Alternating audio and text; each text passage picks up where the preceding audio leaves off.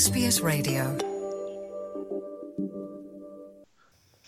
ਸਤਿ ਸ਼੍ਰੀ ਅਕਾਲ ਦੋਸਤੋ, ਮੈਂ ਜਸਦੀਪ ਕੌਰ ਗਿੱਲ ਤੇ ਅੱਜ ਅਸੀਂ ਗੱਲ ਕਰਾਂਗੇ ਟੈਕਸ ਰਿਟਰਨ ਦੇ ਬਾਰੇ ਕਿਉਂਕਿ ਟੈਕਸ ਰਿਟਰਨ ਦੀ ਫਾਈਲ ਲੌਂਚ ਕਰਨ ਦਾ ਸਮਾਂ ਹੁਣ ਬਹੁਤ ਹੀ ਨੇੜੇ ਆ ਗਿਆ ਹੈ ਅਤੇ ਅਜਿਹੇ ਵਿੱਚ ਬਹੁਤ ਸਾਰੇ ਸਵਾਲ ਅਤੇ ਬਹੁਤ ਸਾਰੀਆਂ ਉਲਝਣਾਂ ਸਾਡੇ ਮਨਾਂ ਵਿੱਚ ਆਉਂਦੀਆਂ ਨੇ ਤੇ ਇਹਨਾਂ ਨੂੰ ਲੈ ਕੇ ਹੀ ਖਾਸ ਕਰਕੇ ਸਭ ਦੇ ਮਨ ਵਿੱਚ ਇਹ ਸਵਾਲ ਜ਼ਰੂਰ ਆਉਂਦਾ ਹੈ ਕਿ ਕਿਵੇਂ ਵੱਧ ਟੈਕਸ ਰਿਟਰਨ ਜਿਹੜਾ ਆ ਉਹ ਅਸੀਂ ਹਾਸਲ ਕਰ ਸਕਦੇ ਹਾਂ।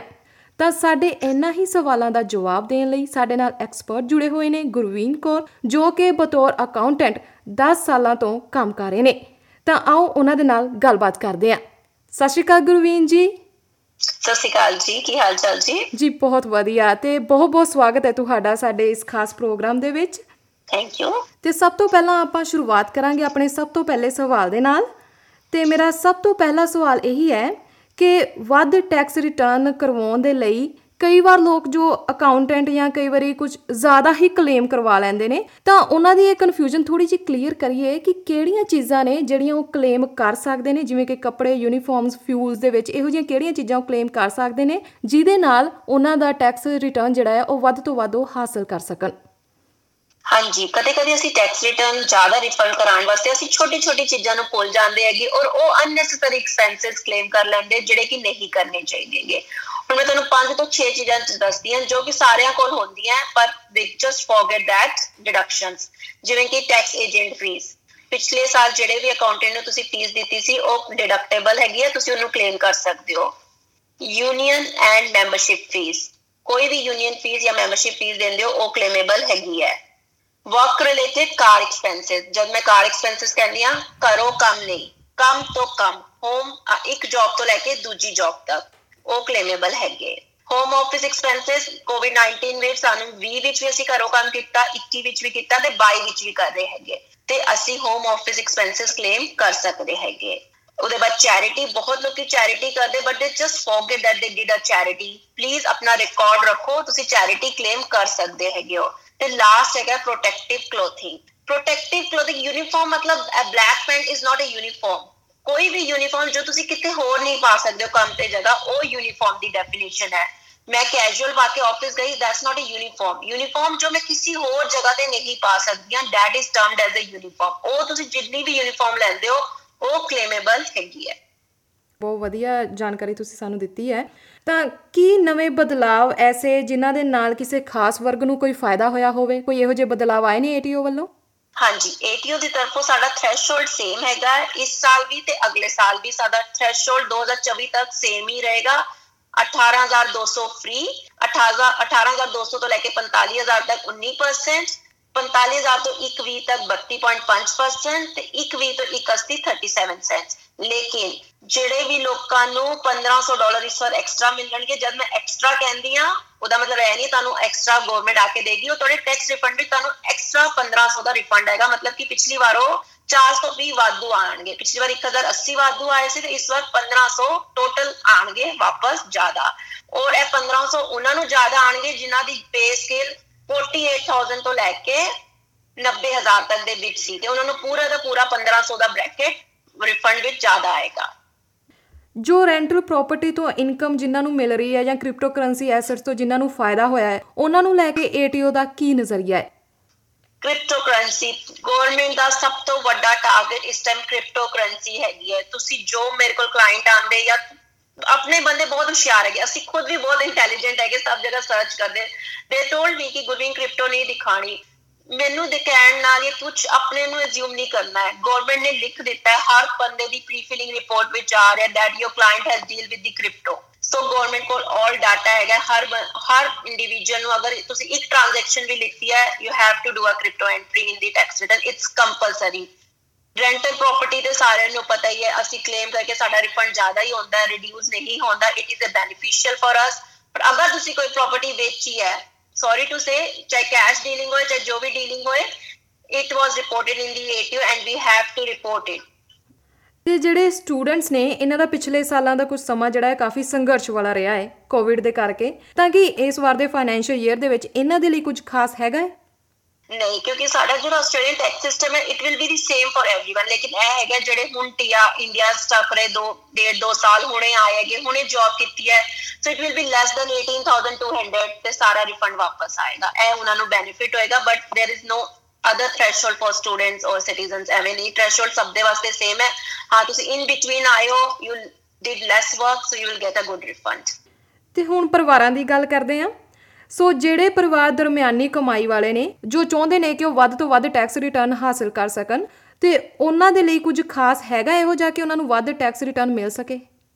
ਦੇਖੋ, ਬਹੁਤ ਧਿਆਨ ਰੱਖਣਾ ਹਸਬੰਡ ਵਾਈਫ ਨੂੰ, ਆਪਣੀ ਇਨਕਮ 180 ਦੇ ਥੱਲੇ ਥੱਲੇ ਰੱਖਣੀ ਹੈਗੀ ਹੈ so that they don't have to pay a medical levy surcharge ਇਹਦਾ ਧਿਆਨ ਜ਼ਰੂਰ ਰੱਖੋ, ਦੋ ਤਿੰਨ ਸ਼ਿਫਟਾਂ ਨਾ ਲੈਣੀ ਪੈਣ ਡਸਨਟ ਮੇਕ ਡਿਫਰੈਂਸ ਬਟ ਤੁਹਾਨੂੰ 180 ਦੇ ਬਾਅਦ ਕ੍ਰਾਸ ਕਰਦੇ ਹੋ ਔਰ ਪ੍ਰਾਈਵੇਟ ਹੈਲਥ ਇੰਸ਼ੋਰੈਂਸ ਨਹੀਂ ਹੈ। Then medical levy surcharge ਲੱਗੇਗੀ which is not good thing.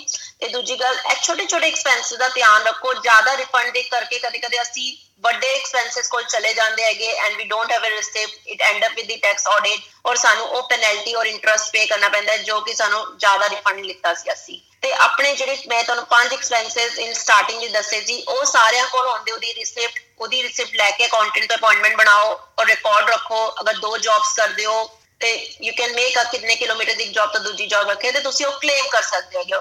Families ਵਾਸਤੇ ਮੈਂ ਉਸ ਟਾਈਮ ਇਹੀ ਕਹਾਂਗੀ ਕਿ ਪਲੀਜ਼ ਕੋਸ਼ਿਸ਼ ਕਰੋ 81 ਦੇ ਥੱਲੇ ਰਹੋ, ਕਿਉਂਕਿ surcharge is bit a hard for you ਕਿਉਂਕਿ ਉਹ ਪਰ ਪਰਸਨ 1500 ਦਾ ਲਾਸ ਕਰ ਜਾਂਦਾ ਹੈ। ਤੇ ਪਲੀਜ਼ ਇਹ ਚੀਜ਼ਾਂ ਦਾ ਧਿਆਨ ਰੱਖੋਗੇ you will get a good refund ਕਿ ਕੋਵਿਡ ਸੰਬੰਧੀ ਜਿਹੜੀਆਂ ਡਿਜ਼ਾਸਟਰ ਪੇਮੈਂਟਸ ਮਿਲੀਆਂ ਨੇ, ਪਿਛਲੇ ਸਾਲ ਵੀ ਕਾਫੀ ਬਿਜ਼ਨਸ ਨੂੰ ਵੀ ਮਿਲ ਚੁੱਕੀਆਂ ਨੇ, ਕਿ ਉਹਨਾਂ ਦਾ ਇਸ ਸਾਲ ਕੋਈ ਫ਼ਰਕ ਪਵੇਗਾ ਫਾਈਨੈਂਸ਼ੀਅਲ ਈਅਰ 'ਚ?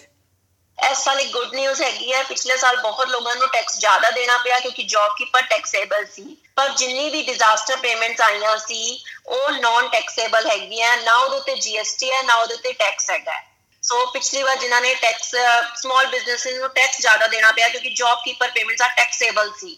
ਲੇਕਿਨ ਇਸ ਵਾਰ ਜਿੰਨੀ ਵੀ ਗ੍ਰਾਂਟਸ ਮਿਲੀਆਂ they are non taxable so non taxable, no gsts and no tax on that ਤੇ ਜਿਹੜੇ ਸੈਲਫ ਕਲੇਮ ਕਰ ਰਹੇ ਨੇ, ਜਿਨ੍ਹਾਂ ਨੇ ਸੈਲਫ ਕਲੇਮ ਕਰਨਾ ਹੈ, ਉਹ ਕਿੰਨਾ ਚੀਜ਼ਾਂ ਦਾ ਧਿਆਨ ਰੱਖਣ ਤੇ ਉਹ ਕਿਵੇਂ ਸੈਲਫ ਕਲੇਮ ਕਰ ਸਕਦੇ ਨੇ?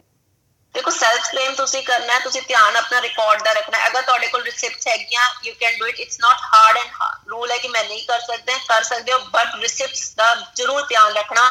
ਏਟੀਓ ਆਡਿਟਸ ਬਹੁਤ ਕਰ ਰਹੀ ਹੈ। ਮਿਲੀਅਨ ਆਫ ਡਾਲਰ ਸਪੈਂਡ ਹੋਇਆ ਇਸ ਵਾਰ ਬਜਟ ਦੇ ਉੱਤੇ ਜਸਟ ਟੂ ਟਰੈਕ ਕਿ ਇੰਨਾ ਰਿਫੰਡ ਕਿਉਂ ਕਲੇਮ ਹੋ ਰਿਹਾ ਹੈ।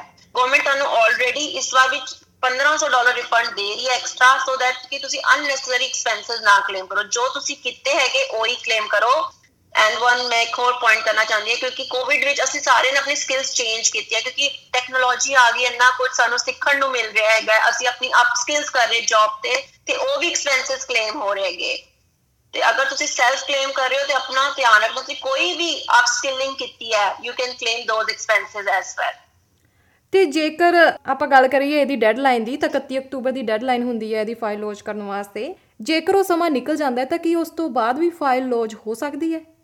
ਹਾਂਜੀ 31 ਅਕਤੂਬਰ ਹੁੰਦੀ ਹੈ। ਅਗਰ ਤੁਸੀਂ ਮਾਈਗਵ ਤੋਂ ਕਰਦੇ ਹੋ, ਆਪਣੇ ਆਪ ਕਰਦੇ ਹੋ tax return if you are claiming yourself ਤੇ 31 ਅਕਤੂਬਰ, ਉਹਦੇ ਬਾਅਦ ਤੁਹਾਨੂੰ ਫਾਈਨ ਲੱਗਦਾ ਹੈਗਾ ਪਰ ਆਈ ਥਿੰਕ ਸੌਫਟਵੇਅਰ ਏਟੀਓ ਦੇ ਸਲੋ ਹੋ ਜਾਂਦੇ ਜਾਂ ਨਹੀਂ ਚੱਲਦੇ। ਅਗਰ ਤੁਸੀਂ ਅਕਾਊਂਟੈਂਟ ਕੋਲ ਹੈਗੇ ਉਹਦੇ 16 ਮਈ ਹੈਗੀ ਲਾਸਟ ਡੇਟ ਤੇ ਕੋਈ ਇਹੋ ਜਿਹਾ ਵੀ ਵਰਗ ਹੈਗਾ ਵਾ ਜਿਹਨੂੰ ਫਾਈਲ ਲੌਂਚ ਕਰਨ ਦੀ ਲੋੜ ਨਹੀਂ ਹੈਗੀ? ਟੈਕਸ ਰਿਟਰਨ ਹਰ ਬੰਦੇ ਨੂੰ ਲੌਂਚ ਕਰਨੀ ਪੈਂਦੀ ਹੈ। ਇਹਦਾ ਸਭ ਤੋਂ ਅੱਛਾ ਐਗਜ਼ਾਮਪਲ ਹੈਗਾ ਤੁਸੀਂ ਗੱਡੀ ਚਲਾਓ ਨਾ ਚਲਾਓ ਤੁਹਾਨੂੰ ਰੈਜੋ ਪੇ ਕਰਨੀ ਪੈਂਦੀ ਹੈ। ਯੈਸ ਸੇਮ ਏਟੀਓ ਕਦੇ ਤੁਹਾਨੂੰ ਫੋਨ ਕਰਕੇ ਨਹੀਂ ਕਹਿੰਦੀ ਕਿਉਂਕਿ ਏਟੀਓ ਨੇ ਮਿਲੀਅਨ ਆਫ ਟੀਐਫਐਨ ਇਸ਼ੂਜ਼ ਕੀਤੇ ਹੋਏ। ਐ ਤੁਹਾਡੀ ਰਿਸਪੌਂਸਿਬਿਲਟੀਜ਼ ਹੈ ਉਹਨੂੰ ਅਪਡੇਟ ਕਰਨਾ। ਚਾਹੇ ਤੁਸੀਂ ਕੰਮ ਕੀਤਾ ਇੰਡੀਆ ਸਟਕ ਸੀ ਜਾਂ ਤੁਸੀਂ ਇੱਥੇ ਹੋਈ ਨਹੀਂ still you have to show your tax return it's compulsory ਜਿਹੜਾ ਸਾਨੂੰ ਟੈਕਸ ਰਿਟਰਨ ਆਉਂਦਾ ਹੈ, ਜੇ ਉਹਦੇ ਤੋਂ ਤਸੱਲੀ ਨਾ ਹੋਵੇ, ਤਾਂ ਕੀ ਕੋਈ ਗੁੰਜਾਇਸ਼ ਹੈ ਕਿ ਉਹਨੂੰ ਰਿਵਿਊ ਕਰਾਇਆ ਜਾ ਸਕਦਾ ਹੈ ਜਾਂ ਉਹਨੂੰ ਚੈਲੰਜ ਕੀਤਾ ਜਾ ਸਕਦਾ ਹੈ?